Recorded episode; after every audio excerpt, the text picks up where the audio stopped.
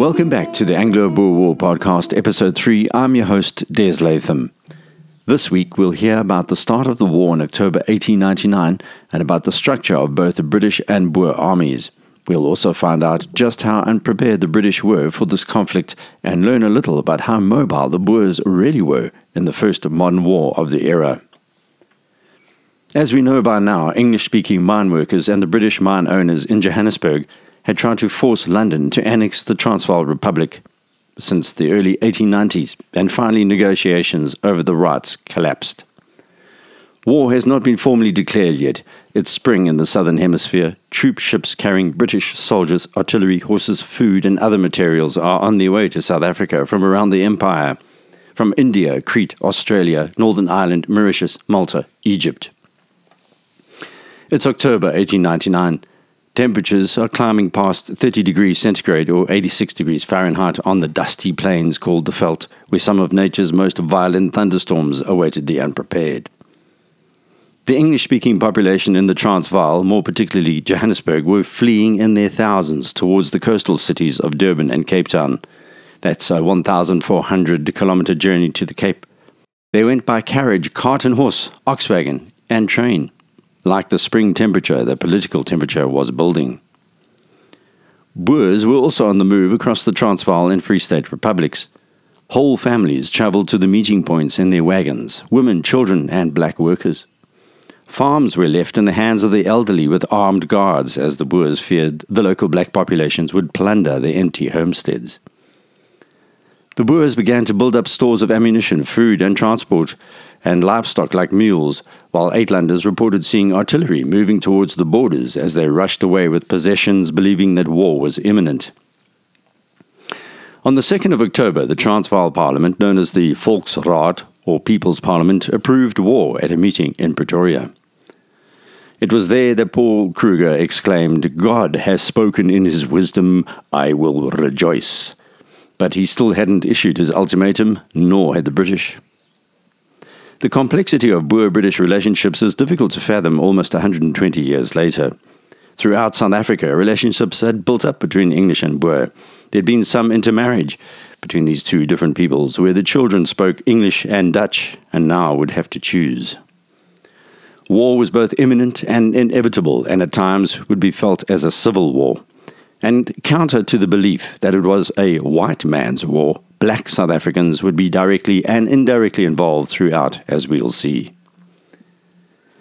We heard last week how General George White, who was officer commanding of troops in the Natal province, had stepped off his ship on the 3rd of October, having arrived from London to take over as officer commanding, only to discover that things were moving faster than he'd expected.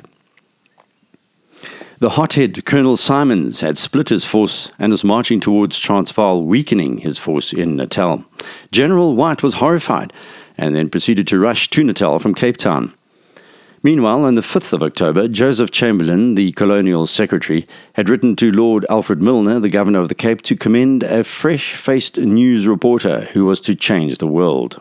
And he wrote, I am sending a line to anticipate a probable visit from Winston Churchill, he wrote the son of Lord Randolph Churchill, who was going out as a correspondent for the Morning Post. He is a very clever young fellow with many of his father's qualifications.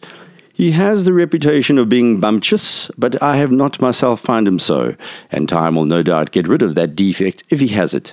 He is a good writer and full of energy. Kruger and Steyn, the Transvaal and Free State's presidents, had not been idle. They had managed to gather a significant force of 35,000 men. Of these, they moved 21,000 to the Natal border, 15,000 Transvaalers, and 6,000 Free Staters. They were broken up into four groups and arranged in a crescent formation.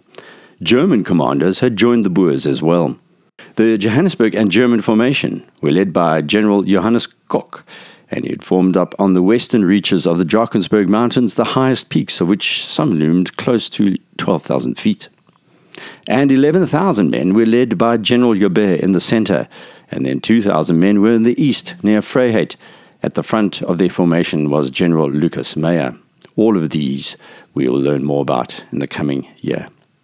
The trap they'd set was for the British formations in Dundee and Ladysmith. As we'll see, the trap would work possibly better than Kruger would have hoped when he learned of the plan.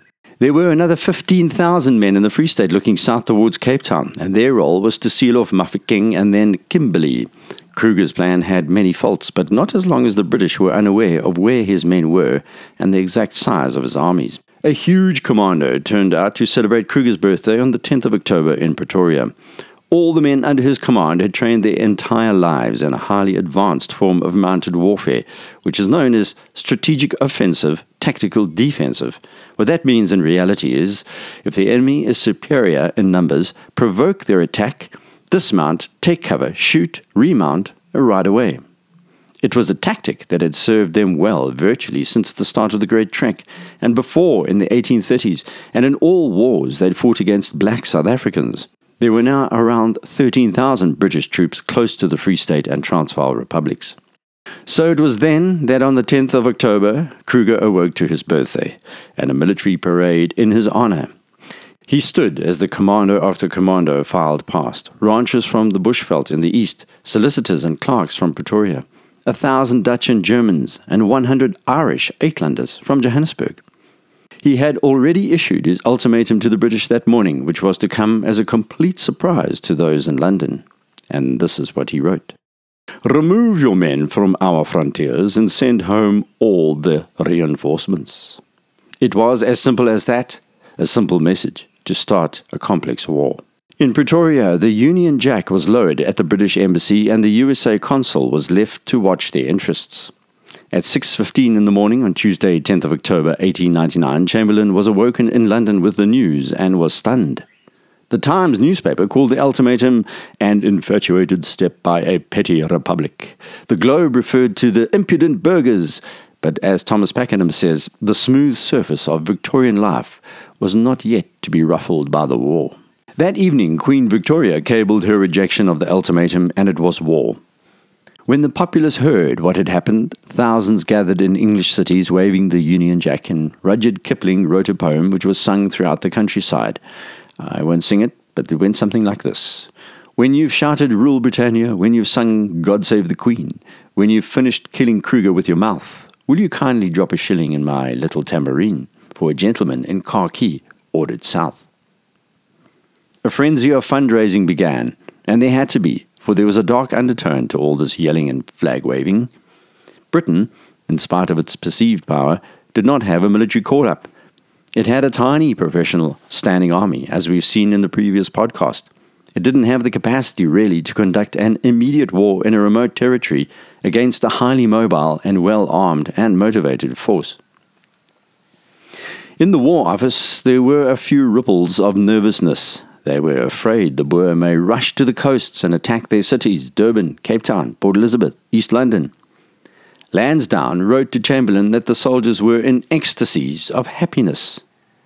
The entire British army, as we've seen, numbered around 314,000, considerably smaller than its European opponents, although far larger than the Boers. It could also call on local militia, both in colonies and at home. These local armies of men from the same towns and villages were a good idea until 1914, when the carnage of the trench warfare meant entire male lines of hamlets were wiped out simultaneously in those massive artillery bombardments. Yet the army Britain was about to dispatch to South Africa was the biggest in nearly 100 years, even larger than the number that ended up fighting in the Crimea. At the same time, the Liberals in the UK were horrified. They tried to avoid the clash, and Kruger's ultimatum had ripped the carpet out from under their feet. There were around 32,000 militia in Australia and about the same number in Canada and around 7,700 in New Zealand. A firm decision was taken at the Home Office that only white troops would be used to actually fight in South Africa. So, the great potential of the massive Indian army the British had was not available. Not since Agincourt in 1415 had the British Army fought with exclusively white troops, and only because of the consideration of race relations in South Africa did London not call on the 170,000 Indian troops or hundreds of thousands of West Indians and Africans. The so called White Man's War had started.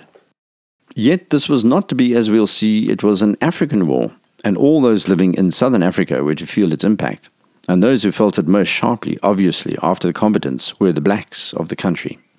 One of those is Sol Plaatje, who lived in Mafeking during the siege of the town and has left a remarkable diary of his experience. We'll hear from him in the next few podcasts. Historians in the 21st century have tried to expunge this war largely because of its feature as a conflict of its time, arguing it was irrelevant because it was between whites. That's insulting to the people of all races, particularly black South Africans, who suffered greatly and were involved at all times and in each battle as heroes as well as villains, depending on your point of view. The diary of Sol Plaatje, who was radicalized while enduring the siege of Mafeking, is case in point. At this point, a few things need to be said about the weapons each were to point at each other. We've already heard about the Mauser, the highly accurate lightweight rifle with a new invention called the magazine. It was a bolt action weapon, meaning a highly trained rifleman could fire off an average of 30 rounds a minute. Compare that to the single shot rifle used in the First Boer War, which required a preload per shot and of around 6 or 7 rounds per minute. While we'll spend an entire episode concentrating on these technicalities, we do need to outline some of the modern aspects of this war. As we'll see from the first confrontations, the British completely underestimated the extent to which smokeless rounds would affect their planning. Usually, smoke emanating from hidden points would be a dead giveaway for snipers or infantry hiding behind cover. Not in this war. The British would use Lee Enfields, first issued in 1895, extremely high powered weapons but heavier than the German Mauser, and both would continue to be used throughout the First World War in 14 years' time, all the way through to the end of the Second World War in 1939 1945. It also fired fewer rounds per minute than a Mauser, around 20 for a highly trained soldier. Another major advance exploited by both sides was the use of artillery. The newest guns used both smokeless powder and a terrifying invention by Lieutenant Shrapnel, the shell which exploded and sent jagged bits of metal flying in all directions. As I said, we'll delve deeper into the full details of these weapons, but right now, just remember how a lack of smoke and the effect of anti personnel shrapnel heavy shells would be a major strategic advantage to those who understood how to use these developments. There was another invention, thanks to Alfred Nobel, of a propellant that was both stable and extremely violent. It was called dynamite and would be used heavily. A new invention on the Anglo Boer War battleground was the machine gun. The first version was a Maxim gun, an extremely heavy water cooled multiple round firing weapon, standing on a tripod and fed by a belt of ammunition. It wasn't the first war to use the machine gun, but some of the aspects of multiple guns working together and laying down a field of fire set the scene for the coming world wars and wars up to the present. The machine gun had been used by the French against the Prussians in the 1870s. In Africa, it was first used against the Ndebele in Zimbabwe in 1893 and the Dervishes at Omdurman in 1898. Curiously, the British thought the device uncivilized and only good to be used in what they called savages. The Boers had no such qualms and probably thought of the British as savages, considering their godless ways and lust for gold and treasure. Sir George White, the British general commanding Natal units, had arrived in Durban on the 7th of October, three days before the Kruger ultimatum, and a fortnight after Symons had divided his force, pushing forward a brigade from Ladysmith to Dundee.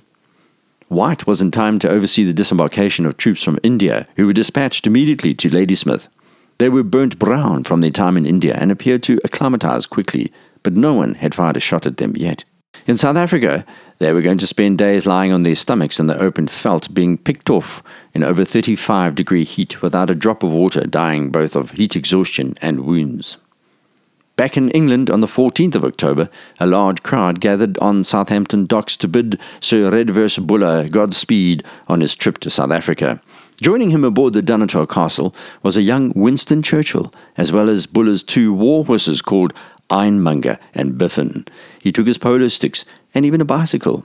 While the eccentricities may be all good and well, General Buller was not happy. He knew that General White had allowed Colonel Symons to remain in Dundee. Throughout Buller's previous communication with the War Office, he'd repeatedly told the planners that there would be no push north of the Tugela River. Dundee was north of the Tugela River. Lansdowne, whom Buller despised, and the feeling was mutual, had ignored him. In Cape Town on October 14th, the rear guard of the Indian reinforcements streamed into the harbour. The same day, Buller was departing Southampton. Waiting for them were part of the 60,000 men, women, and children who'd fled the Rand. Some of the mines in Johannesburg were shutting or had shut down, except for a handful the Boers had already seized. Rhodes was telling people that the Boers were, in his words, the biggest unpricked bubble in existence, easy to defeat. He was to eat his words. Things began to move faster. Most of the Imperial troops in the Cape were sent to the Orange River Bridge, and the three railway junctions south of the bridge were to become synonymous with the war in that area. They were Stormberg, De Aar, and Naauwpoort. They were the keys to Bloemfontein. They would see much action. The telegraph line to Mafeking deep in the northwest of the country then went dead, and the Boers were reported across the border tearing up railway lines. The line to Kimberley went dead, and the country was silent, all the way down to the Orange River. Both Kimberley and Mafeking were now under siege. We'll hear about these incidents in more detail in future podcasts. There was some debate in the British Home Office about Mafeking, with uh, officers believing that it should be left to the Boers. Then a delicate issue emerged. In charge of Mafeking was Lord Baden Powell. His second in command, however, was Lord Edward Cecil, the Prime Minister of England's son. Edward was a pathetic son by all reports, and had put himself in harm's way when it became clear war was imminent. He told his wife, Violet, that he wished himself dead it was a kind of symbolic last stand. The other human tragedy which was playing out was far greater the black mine workers in Johannesburg. Thousands from Natal and the Cape were out of a job. They had no food. Money was gone. The Boers were quite prepared to let them starve in the veld and drove them out of the cities. 7,000 began to walk from Johannesburg back to their homes in Natal without support. Then, one of our strange moments in this war began, and Mr. Marwick decided to bring them out of the Transvaal by himself. He resigned from his job at the Natal Native Affairs and led the exodus. Behind him in the huge group were 30 musicians, all playing Zulu and other traditional songs on concertinas. It took them a week to walk from Johannesburg to Volksrust on the Natal border. That was 240 kilometers or 170 miles. Yet the suffering was not over. Each day the procession grew longer as more and more blacks joined, and two days later they were in sight of Dundee.